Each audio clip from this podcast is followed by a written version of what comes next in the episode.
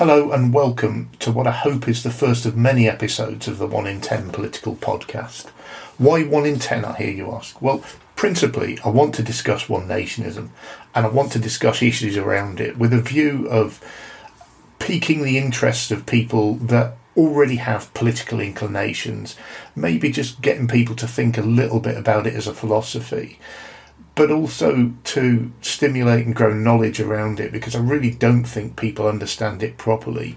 Politicians, and especially conservative politicians, talk about one nationism, but there's no real explanation, and, and I think people have lost what it's about. In fact, I think a lot of people think it's a nationalist agenda and, and they see it as associated with issues of the union and, and the issues of Britain as a nation. And it's fundamentally not about that. And I want to explore exactly what it is about and explore related issues uh, as well. But I want to do it in what are roughly 10 minute chunks. So the idea is by the time you get to the end of the 10 minutes or so, your interest is still peaked. You're still thinking about the issues and you go away thinking about them, but you're not bored with the sound of my voice. What I want to do in this first episode is think a little bit about what one nationism means and what its origins are. And, and starting really with, with the origins of one nation, which fundamentally go back to Disraeli. Uh, Disraeli was arguably the first one nationist. You could argue whether he wasn't or not, but he certainly is the creator of the principles and the thoughts around one nationism. Although there is an argument and there is some evidence that says he never used the phrase one nation. But what he did do was stimulate thinking around two nationism. One of the ways he did that was, was through a book actually called Sybil and the Two Nations. So, you know, and, and, and that book itself um, was a bestseller. So there's no doubt that that stimulated a bit of thought. Uh, and, and the book Two Nations takes a character, Egremont, through a journey of discovery about the reality of uh, of Britain uh, as it was then, and, and how difficult life was. Um, that's probably an under. That's definitely an understatement. About how difficult life was for for for, for the more impoverished in the country is the way I would put it. So what I'll do is I'll, I'll, read a phrase from this book and a paragraph from this book that, that really does highlight, you know, what the book is about and what it thinks about. Uh, and this is about a meeting that Egremont had uh, with with a character, and and the character speaks to him, um, and, and they have a debate about Britain, uh, and this is how it goes. Well, society may be in its infancy," said Egremont, smiling slightly, "but say what you like, our queen reigns over the greatest nation that ever existed." Which nation? asked the younger stranger, for she reigns over two. The stranger paused. Egremont was silent, but looked inquiringly. Yes, resumed the younger stranger after a moment's interval. Two nations, between whom there is no intercourse and no sympathy, who are as ignorant of each other's habits, thoughts, and feelings as if they were dwellers in different zones or inhabitants of different planets, who are formed by a different breeding, are fed by a different food, are ordered by different manners, and are not governed by the same laws. You speak of, said Egremont hesitatingly, the rich and the poor. What's important about that is it, there's a number of things. It, it, it's it's an important part of the book, uh, but where the phrase "the rich and the poor" is used in the book, it's capitalised, and it just shows that that's you know the fundamental, the strongest part, and the, and and and what um, Disraeli wanted to be uh, basically the, the core thinking within the book and that principle about about us living in a in a, a nation of two nations is as applicable today as it as it was in those days. Uh, um, but it is also worth highlighting that Disraeli was a reformer, and actually he put his money where his mouth is. So, as Prime Minister, he did a number of things that, that helped the poor and helped the more impoverished, um, and, and made society a better place he ended public executions. Uh, he introduced the Corrupt Practices Act. Uh, he actually nationalised the telegraph companies, so he was a nationaliser. He, he, actually brought the telegraph companies into the ownership of the post office. He introduced the Artisans, Labourers, Dwellings Improvement Act, which helped to improve working class housing.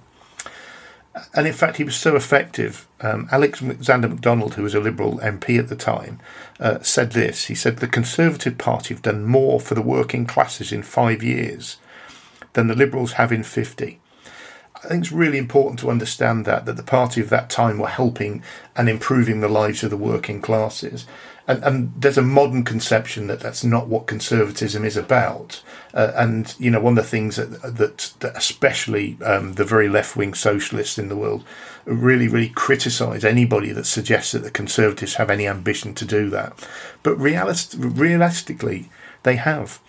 Uh, the other thing, and this is important, and I want to say this because this is something I'm going to explore in later episodes. But as Chancellor, uh, um, Disraeli also championed political reform and doubled the size of the electorate actually through an act that he he um, helped manage through Parliament. So you know, political reform is part of his thinking as well, and, and political reform has to be part of the thinking about where we are as a country today. And that gets on to the next point, really, which is what is one nationism today? And I want to start really by by, by playing something that is is um, by Joe Biden actually, and it, it's it's the speech that Joe Biden gave on the night that the election was called for him by the media and everybody else when it became clear that Trump wasn't going to win. I've always believed. Many of you heard me say it. I've always believed we can define America in one word possibilities. That in America, everyone should be given an opportunity to go as far as their dreams and God given ability will take them. That was the most one nation speech I've heard from, from any uh, political leader for a long time, by the way. And that section absolutely summed up what I think one nationism is about, which is about helping people, whatever the background, to achieve the best of their ability the way I put it across is is actually putting ladders in front of people and then giving them the ability and the confidence and the self belief to climb that ladder. That fundamentally, to me, is what na- one nationism is about. But actually, I do think it's deeper than that. Uh, what I would say about where one nationism is today, the first thing I would start from is I, I think to a certain extent knowledge of one nationism, what it genuinely means, and that probably includes me, uh, has been lost a little bit. I think I think the principle about us being a one nation party effectively disappeared with Margaret Thatcher, and, and what I mean by that is I think the principles of one nation are understood, but how to deliver it and what it means have been lost. And, and they got lost actually um, when Margaret Thatcher became Prime Minister, not for any sinister or, or reason that, that leads me to criticise Margaret Thatcher. Uh, uh, what I would say is I think she came to power at a time when specific things needed to happen in specific ways to, being blunt about it, get Britain out of a hole.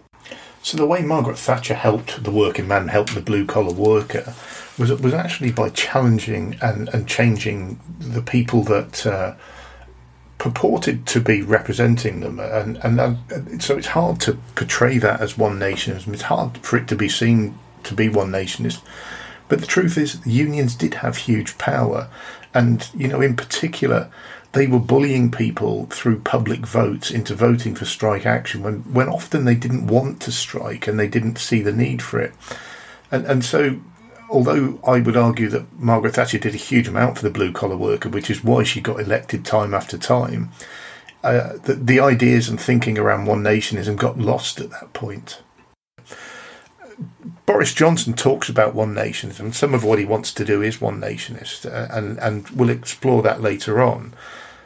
But I also believe fundamentally that the principle of two nations and the existence of two nations in the UK uh, applies far more uh, than it just does to rich and poor. It certainly does have, and we do live in a world of haves and have-nots, and there's no two ways about that. And and the gap um, seems to be widening, and in particular, I think the gap in aspiration is widening, and and I think that's fundamental to what we need to do.